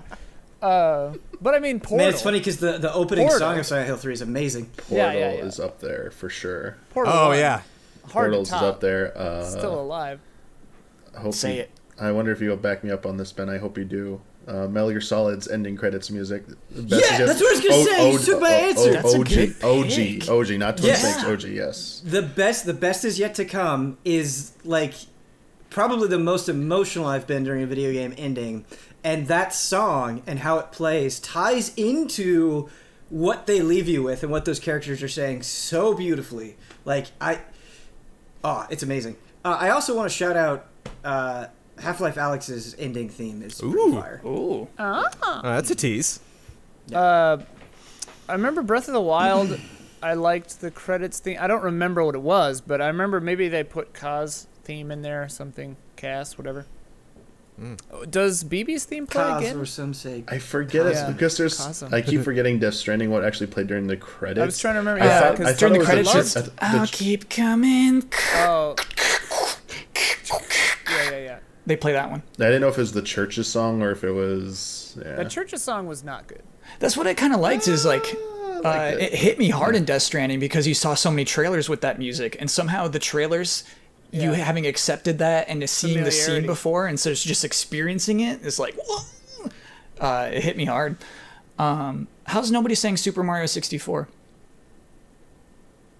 Because it's garbage. I mean, Kyle. It's one of my faves, Do, man. do we do we need to like tell Jones that he was talking about like his Final Fantasy characters? Mm-hmm. This was like the Nintendo staple. Like you get a, a beautiful tour of every level you've been to and stuff. Mm-hmm. and Yeah. Super Mario 64 has the added bonus of in each of those scenes, Mario is in each shot, but you can't actually see him by default in every shot. If you have a second controller plugged in, you can control the camera in the ending credits and you can do a where's waldo find where's mario style in some of those levels so there's a game element to it too He's got your beat, Jones. Why? I feel like in our current age, video game urban myths cannot exist in the same way. Like now, people just data mine it, and you know everything before hmm. the game's out. Yeah. Yeah. Ugh. I remember. I remember when I heard that you could push on the D-pad in the loading screens of Symphony of the Night and make the now loading move around. And as a Oh, kid, I was yeah. like, "Whoa!" Mind, this it's mind-blowing stuff I still Uh, do it every time I play that game. I just like make it go in a little circle. i don't think it's the best but my personal favorite it's always going to be the ending credits of a link to the past and they've only like used that song one other time which is in the part of the title screen for four swords adventures I'm gonna let you So- have this one. there's just some people just don't like it it. but i like it i like it it's not the best it's not the best it's just a personal favorite These are all great. Yeah. These are all great options. You know, this, this is a personal failing, but I feel like um, a lot of times when I get to the credits, I'm not necessarily paying attention to the credits music because I'm just thinking about like, holy shit, I can't believe I got through that boss fight, or I'm thinking about like some major story revelations, or now you know there's always like post credit teasers. I need to be more attentive to the credits themselves. But the, like the thing is, Ben, they're they're like Ubisoft credits are like 12 minutes long. There's not a That's lot. There's not yeah. a ton of care Some of them are that. that's that's the other thing. That's a good point. to get Is through. credits are now very very long. Yes. Uh, but yeah, shout out to the Final Fantasies like Jones. Like six's credits is really good. It's excellent. Um, and like ten for me always because of that song. Like it's just a, such a sad ending for that game. But like Mm. all like all, I think all the Final Fantasy games have amazing ending credit music. Some of Yeah. the best in the biz. 15. Something, something I love in games. I can't think of an example right now, and I wish I could. But um, games where you play the end credits. Super, uh, Super you- Smash Brothers. It's a shooting Super game. Smash Brothers, yeah. You shoot the Yeah, credits and you good get extra information about each name. Well, I certainly haven't seen the end credits of that. I know, um, j- I know. yeah, various other games. Uh, yeah, there where is you- a game. There is a certain game. I won't say it because it's a spoiler, but you definitely do play during a certain part of the credits in the game. Um, to help people figure out what it is. Oh. Uh, I rage quit at it, but yeah, yeah, yeah. yes. but it is a very important part of the game. So Does it that does it start shout-outs. with N? Maybe, yeah, yeah. It has an N in there. Is the second word start with an A? There's an A in there somewhere too. Yeah, yeah. I wonder NA if I'm not thinking of the available. right- It's game. it's Duck Dynasty. Yeah. Oh yeah. All right, it's time for bets, clearly. Uh, next week's bet was we're talking about Final Fantasy VII, which releases uh, Friday, April 10th. Forty minutes ago. If I go to the Q&A section for Final Fantasy VII Remake on GameFAQs.com, at this point next week, how many answered questions will there be? And to give everybody a frame of reference, I went to Resident Evil 3, PlayStation 4 platform. How many Q&A questions were answered? 23. So, panel. Uh, let's start with Jones. Jones always starts, doesn't he? Jones, what's your bet? How many Q and A's questions answered? Fifty questions Five zero. answered. Okay. Uh, ben, Thirty-three. Michael Damiani. I slacked this to you, Kyle. Can you please read it? I said yes. you Actually, I have to can. read I it have 'cause it on my no one will laptop. be- no one will believe this. Okay. Thirty-three. Whoa. Damiani and Ben independently landed on the, the same number. I just arbitrarily picked thirty-three, so Yeah. that's okay. Uh, Ian. Eighteen. Oh, There it is. 18. Uh, and my bet is 41. Let me lock that in. I have a feeling it's going to be high. I hope so. Me too, dude. My thinking was that Resident Evil 3 is a game that people are trying to like find a lot of secrets and stuff. Mm-hmm. Whereas this one, a lot of people might not be done yet. Yeah, I am a little nervous to even see it, but Game think FAQs is good about blacking out spoilers well, I think too. a lot of people will be done. I think you underestimate the intensity of the Final Fantasy fandom. True. And speaking of Resident Evil 3, that was last week's bet. Uh, we bet how many viewers it would have on Twitch. Jones, you bet 20k. Ian bet 16k. Brad bet 5k. Uh, Huber bet 33,333, but we had to negate his bet because he did not write it down. And I bet 7,521. Um, I guess I'll have to open Twitch. Let's do this. I just did. I've got it. Okay, what's Wait, is my bet negated if I didn't write it down on paper? Uh, did you? No, ju- he just didn't do it at all until that moment. Yeah, so even so, Ben. Even like we are pre-podcast, I'm like, okay, everybody write down your bets. He just did Yeah. not. we saw you write it. He just didn't do it. So I he mean, I just opened Notepad on my computer and Right, That- right. that's what Brad did, He actually. was, That- that's he was trying fine. to think of it in the moment. and we were like, you can't. You've heard three of our bets. Uh, you want to know the number? Oh yeah. How Resident Evil 3 currently has 18,000.8 18.8k. Wow. And um Go ahead. but we did say that we wanted to combine Resistance. resistance in there. I don't think it's its own thing. No, yeah. So, So I don't think what I've been it's its own seeing is Resistance is under Resident Evil 3. Oh wait, here's a wrinkle. Re- Resident Evil 3 Nemesis, the original, currently has 134 viewers. No. Okay. It is. It's That's not going to affect the winner, but it is interesting to know that. Um. So who- who's streaming? Who's the number one streamer streaming Number that game one, right now? Uh, why is it not in order of? Uh, hang Got on, top viewers right. high That's to top low. right. There we go. Uh, Vinesauce. Oh, okay, cool. That's happened before, 7.5K. actually. Vine Uh, Sauce has been next- the leading in one of these bets before. And then uh, the huge drop off down to 1.8k. Bok Boss Soup. I was watching him last night, actually. Yeah, I mean, we'd be stoked to have 1.8k Oh. views. Yeah, yeah. I'm trying Um, to see if anyone's doing resistance. Oh yeah, here's someone doing resistance. He was uh, the Buck guy was do, doing Inferno runs, like trying to get Inferno the hardest difficulty under an hour. Wow. I love watching been out. Resident Evil games being speedrun. Yes, it's Oh, it's, it's fascinating. Yeah. amazing. So to recap, Jones's bet was 20, Ian's bet was 16, so that 0.8 brings it up to Jones. Damn it! Yeah. That was a very, very close one. Well, Uh, it just went up to 18.9 right now. So Yay! So that brings our scores to Gorgeous Gorillas 8, Sick, Sick Owls 6.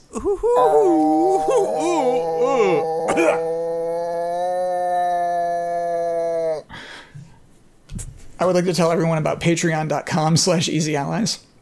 That would be the website you would go to if you want to learn more about the Easy Allies, how to support the Easy Allies, the kind of videos we make. Uh, it's much more beyond this very podcast. Um, people who give us $5 or more per month get this podcast early. They get it on Fridays as opposed to Sundays.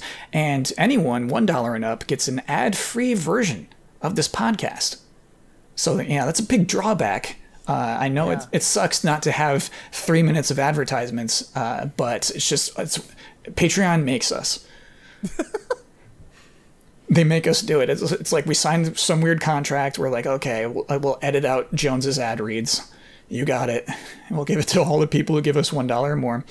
Um, for the literalists out there, that's not true. It's not true. That's not true. Um, cool. Jonesy, you got any shout outs? I do. Do we want to pick our order first before we? Yeah, you pick out the order. Oh, on, on your screen, what is the order? Okay, so Kyle's gonna go first. 'Cause Okay. You always go first. Um, and I'm upper left? Uh, you're not upper left. Do you want me to do it that way? I guess. Yeah, Because yeah, that'll yeah, look good. yeah. Okay, so Ian's gonna go first. Oh no. Then I follow Ian. Mm-hmm. Damiani, you follow me. Kyle, you follow Damiani. Ben, you're Okay. last, right behind Kyle. Okay, with our shout Okay, outs. got it. All right. Shout out to Blue, Caleb Togi Crawford, L. Thanis, Greg the Dark Knight Kettering, and Jesse Blue. Shout. Shout out. Shout out. Oh. Damiani, did you wait for the right person? No, he he went off of Ian. You gotta go Oh. off of me. So Ian and then me and then you. We're gonna get this right. You're excited and though, then me, Damiani. and then Ben, You're and then hungry. me, and then yes. Ben. I appreciate it.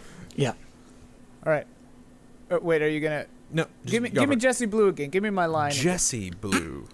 Shout. Shout out. Shout out. Shout out. Shout out.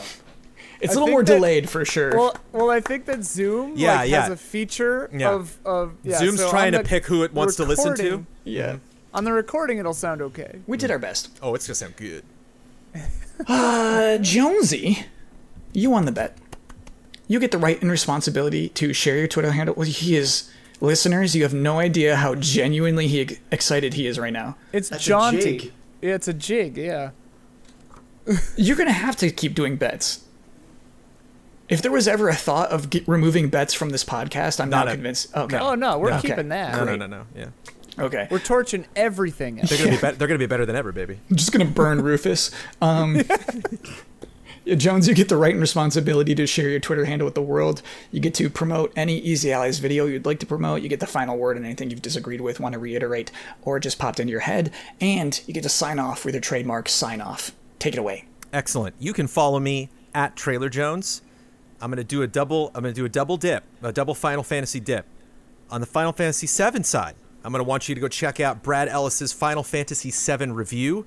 Uh, wonderfully edited by the script itself by Daniel Bloodworth. Wonderfully written by um, Brad Ellis. Uh, did such a great job getting music for that. Like just really clean cuts on all the music that he grabbed. He gave me just like so many selections, tons of footage. Uh, there's so much for any of you who were nervous about spoilers. Even just in the footage that Brad got me, which is just like a slice of the game, there's still so much stuff that I'm like, I'm good. I think I'm good. I don't necessarily need, even even need to get into this area. That was a pleasure to cut, uh, and that review really came really together uh, well. Uh, on the flip side of that, Final Fantasy VI's ending is the best ending credits music uh, that anyone has ever written composed, given the technology at the time.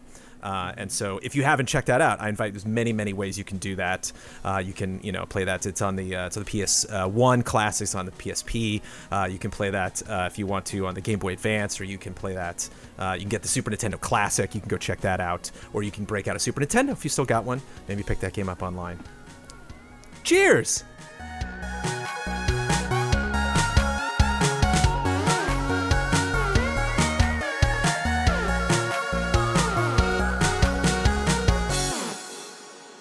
It's so weird because mine got shipped to me on Wednesday, so I've been playing it